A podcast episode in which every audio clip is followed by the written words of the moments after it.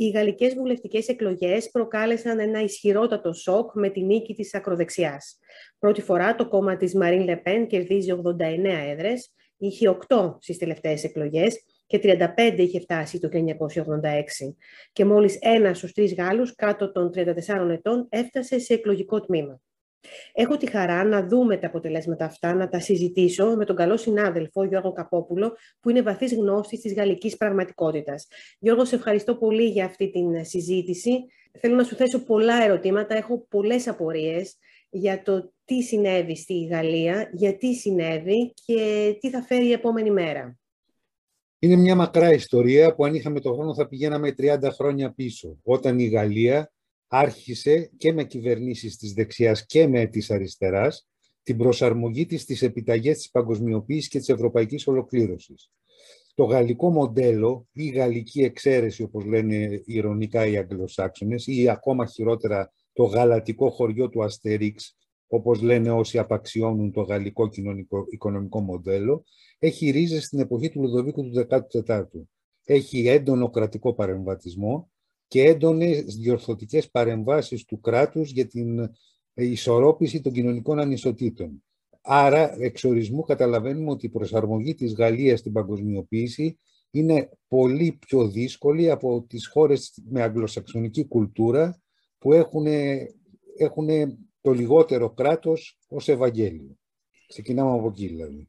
Άρα, άρα Γιώργο να το θέσω και αλλιώς υπάρχει λες εσύ ένας συσσωρευμένος θυμός από ναι, τους ναι. ανθρώπους οι οποίοι ε, έχουν μία σταθή συχνά ανασφάλιση στη δουλειά, έχουν ε, δυσκολίες να προσαρμοστούν στα νέα δεδομένα της παγκοσμιοποίησης, ένιωσαν ότι έχουν μείνει πίσω. Ακριβώς. Και κυρίως ένιωσαν μια αγανάκτηση προς τις πολιτικές ηγεσίες και της δεξιάς και της αριστεράς. Οι ηγεσίες των δύο μεγάλων παρατάξεων έκαναν σαν να βρίσκονταν σε άλλο πλανήτη. Υπόσχονταν καλύτερες μέρες και την επομένη των εκλογών έλεγαν ότι οι καλύτερες μέρες δεν είναι δυνατές, όχι γιατί δεν θέλουμε εμείς, αλλά λόγω της κακής Γερμανίας που μας πιέζει να κάνουμε μεταρρυθμίσεις. Αυτό το κόλπο, το να χρεώνεις στην Ευρωπαϊκή Ένωση ό,τι δεν θες να σου κοστίσει πολιτικά, οδήγησε στην απαξίωση της πολιτικής στη Γαλλία και οδήγησε στη διόγκωση της, της, της ακροδεξιάς της Λεπέν. Βέβαια, με την ακροδεξιά έγιναν φοβερά λάθη. Υπήρχε μια παράδοση στη γαλλική πατριωτική δεξιά, έτσι όπως την ίδρυσε ο στρατηγός Δεγκόλ. Κόκκινη γραμμή απομόνωσης της ακροδεξιάς. Ότι είναι αυτό που πρέπει να καταλάβουμε, όσοι δεν ξέρουν από κοντά την κατάσταση στη Γαλλία, είναι ότι στη Γαλλία υπήρχε μια, μια παράδοση αποκλεισμού της άκρας δεξιάς, από την ίδια τη δεξιά. Πρώτον, στην κατοχή, τη γερμανική, 40, 40 με 44. Από τη μια ο στρατηγός Ντεγκόλ και η πατριωτική δεξιά, από την άλλη συνεργάτες των Γερμανών. Δεύτερον, στον πόλεμο της Αλγερίας. Από τη μια οι ρεαλιστές γύρω από τον Ντεγκόλ που ε, ε, είχαν καταλάβει ότι η απεικιοκρατία τελειώνει και από την άλλη οι εξτρεμιστές οπαδοί της Γαλλικής Αλγερίας. Άρα ε, είχαμε μια κόκκινη γραμμή που άφηνε την άκρα δεξιά απ' έξω. Αυτή την κόκκινη γραμμή συνέβαλαν δύο στο να την ε, ε, λίγο ξεθοριάσουν. Ένας είναι ο Μιτεράν που έπαιξε με την απλή αναλογική για να μειώσει τη δύναμη της δεξιάς προς όφελος της ακροδεξιάς.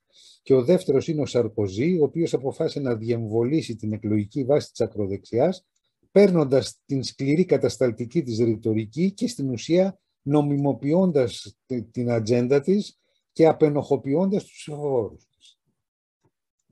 αυτό μέσα ήρθε και η αντικατάσταση, δηλαδή έφυγε ο Ζαν Μαρί Λεπέν που ήταν πιο ακραίος, ε, ήρθε η κόρη του η οποία κατάλαβε ότι θα πρέπει να ε, κάνει πιο ε, μαλακό το λόγο της και το αποτέλεσμα είναι να τραβά τόσο πολύ τους Γάλλους ε, ψηφοφόρους.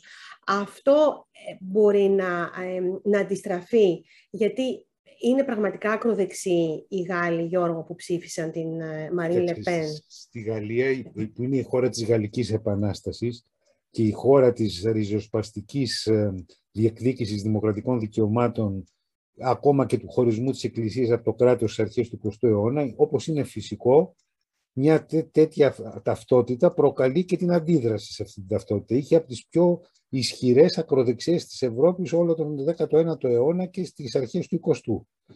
Όμως υπέστη φοβερό πλήγμα με τη συνεργασία της με τους Γερμανούς στην κατοχή. Και από τότε περιθωριοποιήθηκε πολιτικά.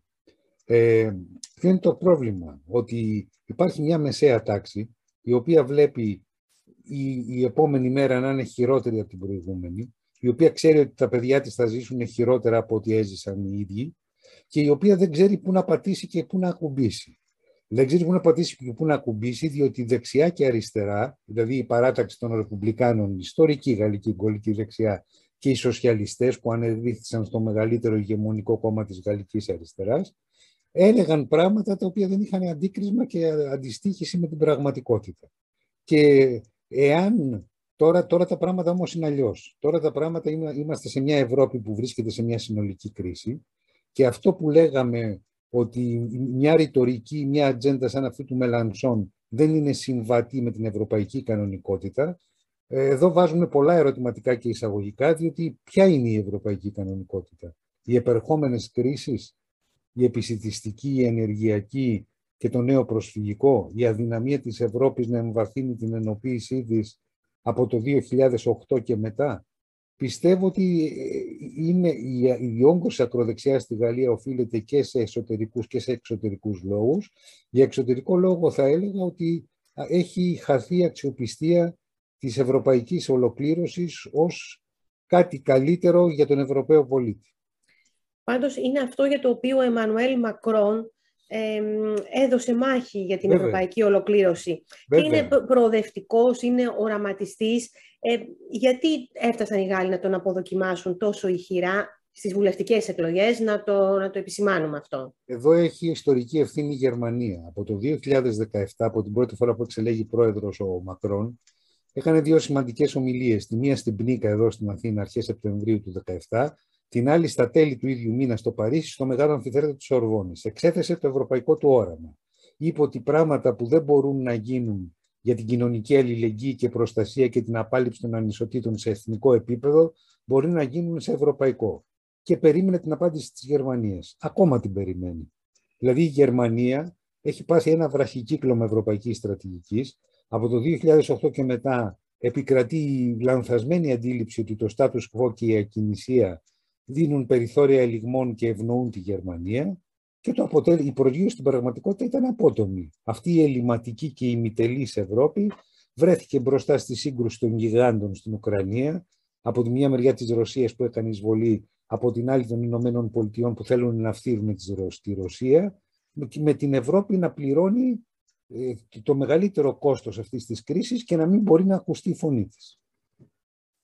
Τώρα, τι επιφυλάσσει η επόμενη μέρα για τον πρόεδρο Μακρόν, πώς θα μπορέσει να κυβερνήσει τη στιγμή που ο ίδιος δεν έχει την απόλυτη ναι. πλειοψηφία, θα πρέπει να κάνει συνεργασίες; Αυτό είναι το ένα ερώτημά μου. Και το δεύτερο είναι, ε, θεωρείς εσύ ότι ο συνασπισμός του Μελανσόν ε, θα παραμείνει, τα κόμματα που τον αποτελούν θα παραμείνουν ε, ενωμένα, γιατί έχουν πολύ διαφορετικές αντιλήψεις για τα πράγματα. Ε, να ξεκινήσουμε, από το δεύτερο. Ήδη άρχισαν οι φωνές διαφωνιών στο συνασπισμό του Μελανσόν με το Κομμουνιστικό Κόμμα και το Σοσιαλιστικό Κόμμα. Τώρα μιλάμε για κόμματα του 1,5% έτσι μας μπερδεύουν το ένδοξο παρελθόν τους. Ε, ζήτησαν να, να σχηματίσουν διαφορετική κοινοβουλευτική ομάδα, ενώ ο Μελανσόν θέλει ενιαία κοινοβουλευτική ομάδα. Δεν είναι εύκολα τα πράγματα εκεί. Αλλά αυτός ο χώρος, με ή χωρίς τον Μελανσόν, έχει εκ των πραγμάτων μία δυναμική συνεργασίας. Μόνο και μόνο για λόγους πολιτικής επιβίωσης. Όποτε διασπάται ένας πολιτικός χώρος άλλωστε, αυτό είναι μάθημα της ιστορίας, όχι μόνο για την αριστερά, αλλά και για άλλους πολιτικούς χώρους, τόσο χάνεται η αξιοπιστία του ότι αποτελεί εναλλακτική δύναμη διακυβέρνησης. Τι θα κάνει ο Μακρόν; Ο Μακρόν κάνει πράγματα που θυμίζουν την τρίτη και την τέταρτη δημοκρατία και όχι την πέμπτη. Είχαμε στη Γαλλία από το 1958 να δούμε τον πρόεδρο να καλεί τους πολιτικούς αρχηγούς και να διαβουλεύεται για το σχηματισμό κυβέρνησης. Δηλαδή, εγώ και στην κυριολεξία που έχω σπουδάσει στη Γαλλία και έχω κάνει σε μάθημα την πολιτική ιστορία της Γαλλίας, έτριβα τα μάτια μου. Νόμιζα ότι είναι αναπαράσταση ενός παλιού σκηνικού. Ένα είναι αυτό. Το δεύτερο είναι ότι θα είναι πάρα πολύ δύσκολο να βρει πλειοψηφία, γιατί όλοι φυλάγονται, δεν θέλει κανείς να μοιραστεί τη φθορά με μια παράταξη και με έναν ηγέτη που έχει πάρει την πολιτική κατιούσα και που άλλωστε δεν μπορεί να επανεκλεγεί γιατί εκλέγεσαι μόνο για δύο θητείες στη Γαλλία. ε, το πιθανότερο είναι να αναγκαστεί να αναζητεί πλειοψηφία κάθε φορά που παρουσιάζει νομοσχέδιο στη Βουλή. Και έχει ένα όπλο. Έχει την παράγραφο 3 του άρθρου 49 του Γαλλικού Συντάγματος. Τι λέει αυτό η παράγραφος και το άρθρο, ότι όταν η κυβέρνηση καταθέτει ένα νομοσχέδιο στη Βουλή και επικαλείται την παράγραφο 3 του άρθρου 49, τότε αν μέσα σε 48 ώρες δεν κατατεθεί πρόταση μομφής και δεν ψηφιστεί, δεν πέσει δηλαδή η κυβέρνηση, το νομοσχέδιο χωρίς συζήτηση και χωρίς ψηφοφορία δημοσιεύεται στην εφημερίδα της κυβερνήσεως. Είναι μια, μια, μια από τις κληρονομίες της θεσμικές του Ντεγκόλ που κρίνει ότι σε δύσκολα θέματα η κυβέρνηση μπορεί να βάλει τον πιστόλι στον κρόταφο της Βουλής και να πει Είμαι ρίχνης ή περνάει το νομοσχέδιο χωρίς συζήτηση. Όμως έτσι δεν κυβερνιέται μια χώρα σαν τη Γαλλία. Αυτό μπορούσε να γίνει την εποχή του πολέμου της Αλγερίας. Αυτό μπορούσε να γίνει σε κρίσιμες στιγμές, ε, αλλά μέσα στην κοινοβουλευτική κανονικότητα. Χωρίς συνενέσεις και χωρίς να ληφθεί υπόψη το μεγάλο κομμάτι των ψηφοφόρων που αισθάνονται ότι είναι κοινωνικά αποκλεισμένοι ότι δεν τους παίρνει κανείς υπόψη, ότι πληρώνουν τα σπασμένα της απαγκοσμιοποίησης και της ευρωπαϊκής ενοποίησης, δεν θα υπάρξει λύση στο γαλλικό πρόβλημα. Τώρα, ε, άλλη μια φορά, το 1988 μέχρι το 1991, υπήρχε κυβέρνηση χωρίς πλειοψηφία. Η κυβέρνηση του Ροκάρ, που διορίστηκε από τον Μιτεράν, η κυβέρνηση της αριστεράς, χωρίς τη συμμετοχή των κομμουνιστών, και οι δύο άλλες κυβερνήσεις που ακολούθησαν, της Εντίτ Κρεσόν και του Πιέρ Μπερεγκοβουά. Ε, Όμως τότε τα πράγματα ήταν πιο ξεκάθαρα. Υπήρχε ένα κομμουνιστικό κόμμα με 26 βουλευτές προς τα αριστερά και μια κεντρώα παράταξη με 40 βουλευτές.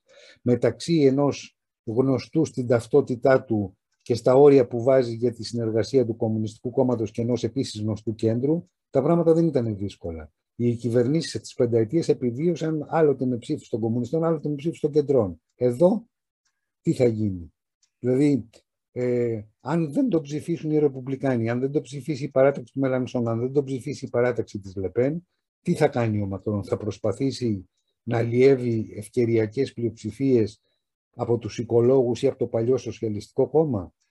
Φοβάμαι ότι θα, στη Γαλλία θα συμβεί αυτό που λένε στις Ηνωμένες Πολιτείες όταν ο πρόεδρος δεν ελέγχει το Κογκρέσο και λέγεται κουτσί πάπια, λέει Ντάκ.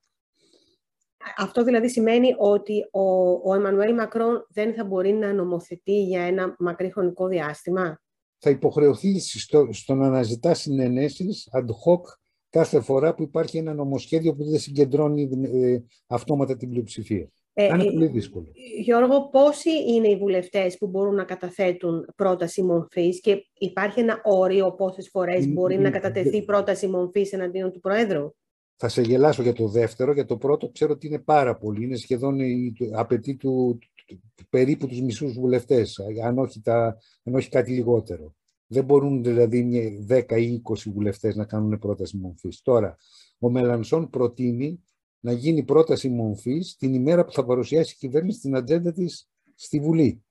Δύσκολο να συγκεντρώσει τον αριθμό που απαιτείται για την πρόταση μορφής δυσκολότερο να την περάσει, αλλά αυτό θα ήταν και αυτό ένα μήνυμα. Δηλαδή, το πρώτο μήνυμα ποιο είναι, ο Μακρόν αναζητεί τη σχηματισμό της νέας κυβέρνησης με τους αρχηγούς των κομμάτων, έχουμε να το δούμε από το 58, και το δεύτερο, την ημέρα που η κυβέρνηση εμφανίζεται στη Βουλή να διαβάσει τις προγραμματικές της δηλώσεις, κατατίθεται πρόταση μορφής. Είναι μια άλλη Γαλλία αυτή.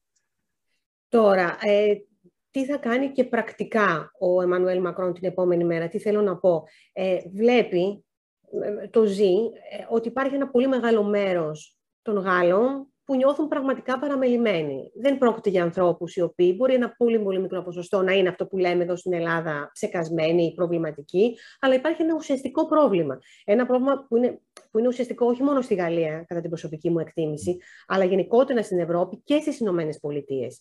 Ε, δεν μπορεί δηλαδή να πει κανένας, ακόμη και στις Ηνωμένες Πολιτείες, ότι ψηφίσαν τον Τραμπ ε, τόσα εκατομμύρια, 70 τόσα εκατομμύρια Αμερικανοί, γιατί όλοι είναι τρελαμένοι. Προφανώς όχι. Προφανώς υπάρχει ένα ουσιαστικό ζήτημα κοινωνικό, κοινωνικής ένταξης, κοινωνικού κράτους.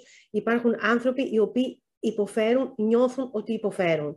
Ο Εμμανουέλ Μακρόν θα μπορέσει να τους αφουγκραστεί αυτή τη φορά, να καταθέτει, να, να περάσει νόμους που πραγματικά να νιώσουν ότι τους έχει ακούσει στη δεύτερη φορά στη θητεία του τους Γάλλους πολίτες. Εδώ υπάρχει ένα ερώτημα, ξαναγυρνάμε πάλι στη Γερμανία. Αν δεν υπάρξει σε ευρωπαϊκό επίπεδο, σε επίπεδο Eurogroup, σε επίπεδο μεταρρύθμισης του Συμφώνου Σταθερότητος, η δημοσιονομική ευχέρεια για πολιτικές που να απαλήφουν τις κοινωνικές και τις περιφερειακές ανισότητες, δεν μπορεί να γίνουν και πολλά πράγματα. Αυτό εξαρτάται δηλαδή από το τι δρόμο θα ακολουθήσει η Γερμανία και η φιδωλή του Βορρά. Το γεγονός ότι η εισβολή της Ρωσίας στην Ουκρανία έδωσε μια αφορμή για μια προσέγγιση του Ντράγκη, του Μακρόν και του Σόλτς είναι αισιόδοξο. Διότι ε, πριν από, πριν από 1,5-2 χρόνια μια τρόικα που θα περιλαμβάνει την Ιταλία, τη Γαλλία και τη Γερμανία ήταν και αυτή αδιανόητη. Και για να, αν επεκταθεί δηλαδή η συνεργασία των τριών και στη δημοσιονομική στρατηγική της Ευρωζώνης και στο θέμα της αντιμετώπισης του πληθωρισμού και στο θέμα της διαχείρισης του κοινού νομίσματος, τότε υπάρχει πιθανότητα να αλλάξει κάτι. Αλλιώς, ε, με την γιγιοτίνα του, του πλαφών 3% του Συμφώνου Σταθερότητας, φοβάμαι δεν μπορεί να γίνουν πολλά πράγματα. Τώρα, οι, ε, οι, άνθρωποι αυτοί, οι άνθρωποι αυτοί που, που ψήφισαν ε, διαφορετικά, ε, όπως είπαμε, απαιτούν και νέες ιδέες, νέες απαντήσεις. Η ακροδεξιά δεν τους φοβίζει, Γιώργο. Δηλαδή, η Μαρίν Λεπέν, παρά το πρόσωπο αυτό, το πιο συμπαθές, το πιο διπλωματικό που παρουσιάζει, δεν δημιουργεί φόβο στο Γάλλο πολίτη; Κοίταξε, υπάρχει, υπάρχει μια πραγματικότητα. Η πραγματικότητα στα προάστια των γαλλικών μεγάλων πόλεων είναι μια, παρά, είναι μια πραγματικότητα ανομίας. Υπάρχουν πολιτικοί αναλυτές που για να μιλήσουν για τα προάστια τα αποκαλούν territoire perdu de la République, χαμένες εδάφη της δημοκρατίας ή χαμένες πατρίδες. Μιλάμε για, για μεγάλες γεωγραφικά περιοχές όπου δεν ισχύει κανένας νόμος, όπου το βράδυ είναι επικίνδυνο να περπατήσεις. Όταν λοιπόν ζεις μια τέτοια ανομία, ε, μπορείς εύκολα να πεις και τι, και τι χειρότερο θα πάθω με τη Λεπένα από αυτό που παθαίνω σήμερα. Όχι ότι ισχύει αυτό το πράγμα, αλλά προσπαθώ να ερμηνεύσω το γιατί να μην φοβίζει άκρα δεξιά, γιατί η καθημερινότητα φοβίζει περισσότερο από την άκρα δεξιά ο χειμώνας που θα έρθει και με τον, με τον πόλεμο να συνεχίζεται στην Ουκρανία θα είναι ε, εξαιρετικά δύσκολος. Αυτό είναι σαφές ότι θα δυσκολέψει ακόμη περισσότερο τον Εμμανουέλ Μακρόν και μιλάω για την ενεργειακή ε, κρίση και τις ε, αυξήσεις των τιμών και στα καύσιμα. Είδαμε τι συνέβη με τα κίτρινα γυλαίκα, όταν προσπάθησε για άλλους λόγους τότε να αυξήσει τους φόρους που είχε να κάνει με την κλιματική αλλαγή ε, πιστεύεις ότι τώρα θα αντιστρέψει τελείως την πολιτική του και στο κομμάτι αυτό, αλλά και στο θέμα της συνταξιοδότησης, που ήδη νομίζω προεκλογικά το πήρε πίσω την αύξηση των ε, ωραίων ηλικίας για τη σύνταξη; Εγώ πιστεύω επειδή έχει, έχει άποψη για την Ευρώπη ο Μακρόν, συγκροτημένη πολύ, αν διαβάσει κανείς τις δύο του ομιλίες του Σεπτεμβρίου του 2017, το καταλαβαίνει αμέσως, πιστεύω ότι θα δώσει μεγάλη έμφαση στο να κάνει στροφή η Ευρώπη σε επίπεδο κορυφής, σε επίπεδο ηγετικών μεγάλων ευρωπαϊκών δυνάμεων. Δηλαδή, όσο και να θέλει ο Ντράγκη στην Ιταλία, ο Μακρόν στη Γαλλία ή ο Σάντσετ στην Ισπανία να ακολουθήσει μια πολιτική επανένταξης της περιθωριοποιημένης και εκπεσούσης ε, πάλε ποτέ ευημερούσης μεσαίας τάξης, αυτό δεν θα γίνει δυνατόν αν δεν υιοθετηθεί νέος προσανατολισμός στην ευρωπαϊκή πολιτική. Εδώ βλέπεις πριν από τρεις μήνες, πριν από τέσσερις μήνες, πριν εισβάλλει ο Πούτιν στην Ουκρανία, ποιο ήταν το κύριο θέμα της Ευρώπης, η πίεση της Γερμανίας και μάλιστα από τη νέα κυβέρνηση, ο σοσιαλδημοκράτης Σόλτς, να επανέλθουμε στη δημοσιονομική κανονικότητα την 1η Ιανουαρίου του 2023. Πράγματι, έχεις δίκιο. Άρα, ε, ε, και αυτό είναι βέβαια και, και κάπως αισιόδοξο, γιατί ε, ε, άρα ο, ο Μακρόν δεν θα κοιτάξει μόνο στο εσωτερικό της Γαλλίας, θα εξακολουθήσει να παραμένει πολύ ενεργός ε, είναι, είναι, στην, είναι, στην Ευρωπαϊκή Ένωση, γιατί κάποιοι μετά από αυτό το εκλογικό αποτέλεσμα ανησύχησαν ότι ουσιαστικά χάνεται ο Μακρόν από την Ευρώπη και πώς θα πορευτεί η Ευρωπαϊκή Ένωση πια χωρίς την ατμομηχανία αυτή το αντίθετο. Το, το τι γίνεται στη Γαλλία έχει σχέση συγκοινωνού των δοχείων με τους ευρωπαϊκούς συσχετισμού. Όταν η γαλλική κυβέρνηση, για παράδειγμα του, ποιανού να πούμε τώρα, του, του Μακρόν, μετά το 2017 ήθελε να κινηθεί και με εσωτερική και με ευρωπαϊκή ατζέντα, ε, δεν βρήκε στην ευρωπαϊκή ατζέντα τη δυνατότητα που θα στήριζε την εσωτερική ατζέντα. είναι χωρίς να, να αλλάξει η Ευρώπη και χωρίς να πάει μπροστά, δεν υπάρχει μέλλον για την ευρωπαϊκή ενοποίηση, ούτε για τη σταθεροποίηση της Γαλλίας, αλλά και χωρών όπως η Ιταλία. Βλέπεις στην Ιταλία πόσο, πόσο, πόσο εύθραυστη είναι η ισορροπία της κυβέρνησης ευρύτατου συνασπισμού υπό τον Μάριο Ντράγκη. Έχουμε το επεισόδιο της ε, διάσπασης του κινήματος των πέντε αστέρων. Ναι, το είδαμε, το είδαμε αυτό. Τώρα, ε, στη Γαλλία ε, εκτιμάς ότι παίζει ρόλο σε ένα βαθμό τουλάχιστον και το, και το Ισλάμ και η, θρησκεία. Έτσι όπως... πώς επηρεάζει τους, ε, τους πολίτες. Ε, δύο σημεία, θα, θα σταθώ σε δύο σημεία. Το ένα είναι ότι η Γαλλία είναι ένα αυστηρά ουδέτερο θρησκευτικά κράτος από το 1904, όταν χωρίστηκε η Εκκλησία για το κράτος, η Εκκλησία θεωρείται νομικό πρόσωπο ιδιωτικού δικαίου και θεωρείται εσωτερική η υπόθεση επιλογής του καθενός, δεν έχει θέση στο κράτος και στο δημόσιο χώρο η Εκκλησία και κάτι που το έχει επιβάλει η Γαλλία στον ίδιο της τον εαυτό και στην παραδοσιακή καθολική χριστιανική ταυτότητά της, είναι πολύ δύσκολο να το ανεχθεί σε άλλες θρησκευτικές κοινότητες. Δηλαδή, όταν, όταν, όταν ε, δεν είναι επίσημες οι θρησκευτικές γιορτές των Αγίων, για παράδειγμα, και δεν είναι αργίες στη Γαλλία, δεν μπορεί να δεχτεί η Γαλλία ότι θα είναι αργία η ημέρα της ε, έναρξης ε, ενός, ενός του Ραμαζανίου, για παράδειγμα. Αυτό είναι το ένα. Όταν, όταν έχουν φύγει από τα σχολεία οι εικόνες του Ιησού Χριστού και οι Σταυροί, δεν μπορεί να ανεχθεί την ε, μαθητές και μαθήτριες με θρησκευτικά σύμβολα. Δηλαδή, πρέπει να ξέρει κανείς αυτή την ταυτότητα της Γαλλίας για να κατανοήσει τι συμβαίνει. Όταν σου λέει η Γαλλία ότι εγώ για τον εαυτό μου έχω χωρίσει, έχω εκβάλει από το δημόσιο χώρο τη θρησκεία, δεν θα μου τη βάλεις εσύ στο όνομα του σεβασμού μιας διαφορετικής θρησκείας. Θα υποταχθεί στους κανόνες ενός κοσμικού κράτους. Αυτό το βλέπω δύσκολο να αλλάζει. Το άλλο ερώτημα ήταν αν αυτό επηρεάζει ή φοβίζει και τους πολίτες και τους, τους καθορίζει και το τι θα ψηφίσουν. Ε, ναι, αλλά αν δει κανείς την πραγματικότητα στα γαλλικά προάστια, αναφέρομαι πάλι σε αυτό, η κοινωνικός αποκλεισμός και η περιθωριοποίηση χτυπάει εξίσου μουσουλμάνους, χριστιανούς, Γάλλους 10 γενεών και πρόσφυγες τριών ετών. Δεν κάνει διάκριση. Ε, η δε παραβατικότητα και εγκληματικότητα που υπάρχει έχει σύνθετο τίγμα. Βλέπεις συμμορίες Αράβων τρίτης γενιάς, γηγενών Γάλλων, ό,τι θέλεις. Τώρα, είδαμε ένα από τα μεγάλα θέματα ήταν και η αποχή, η οποία ε, το μεγαλύτερο ποσοστό ε, είχε να κάνει με τους νέους ανθρώπους, με τους ανθρώπους δηλαδή ε, που είναι κάτω από τα 34 χρόνια, ακόμη περισσότερη, είτε μεγαλύτερη την εποχή, στους 18 με 24 χρόνια, ενώ αντίθετα είδαμε ότι ένα μεγάλο ποσοστό των ε, ηλικιωμένων ανθρώπων, των ανθρώπων άνω των 70 ετών, πάνω από το 66%, πήγαν να ψηφίσουν. Ε, αυτό είναι κάτι που το βλέπουμε βέβαια και σε άλλες ευρωπαϊκές χώρες, δεν είναι μόνο γαλλικό φαινόμενο, αλλά εκτιμάς ότι ειδικά οι νέοι ε, είναι οι πλέον απογοητευμένοι, ε, ειδικά και τα παιδιά που έζησαν, αυτό το βλέπουμε και, στην Ελλάδα βέβαια πολύ έντονα, που αναπτύσσονται και ψάχνουν να βρουν δουλειά από το 2008-2010 και μετά όταν μπήκαμε δηλαδή στην κρίση, είναι η γενιά της μεγάλης οικονομικής κρίσης. Πολύ εύστοχα όλα αυτά που λες, Οντίν. Είναι το κομμάτι της κοινωνίας, οι νέοι αυτής της ηλικιακής κατηγορίας, που δεν αισθάνονται και πολύ ότι ανήκουν στο πολιτικό γίγνεσθε της χώρας, της Ελλάδας, της Γαλλίας, της Ιταλίας. Βέβαια, η προχθεσινή Μόντ έκανε κάτι το οποίο πραγματικά προκαλεί ένα τριχύλα. Τι έκανε; Έκανε αναγωγή των ποσοστών που πήραν τα κόμματα περιλαμβανομένων και της αποχής, δηλαδή σε, σε, στους εγγεγραμμένους.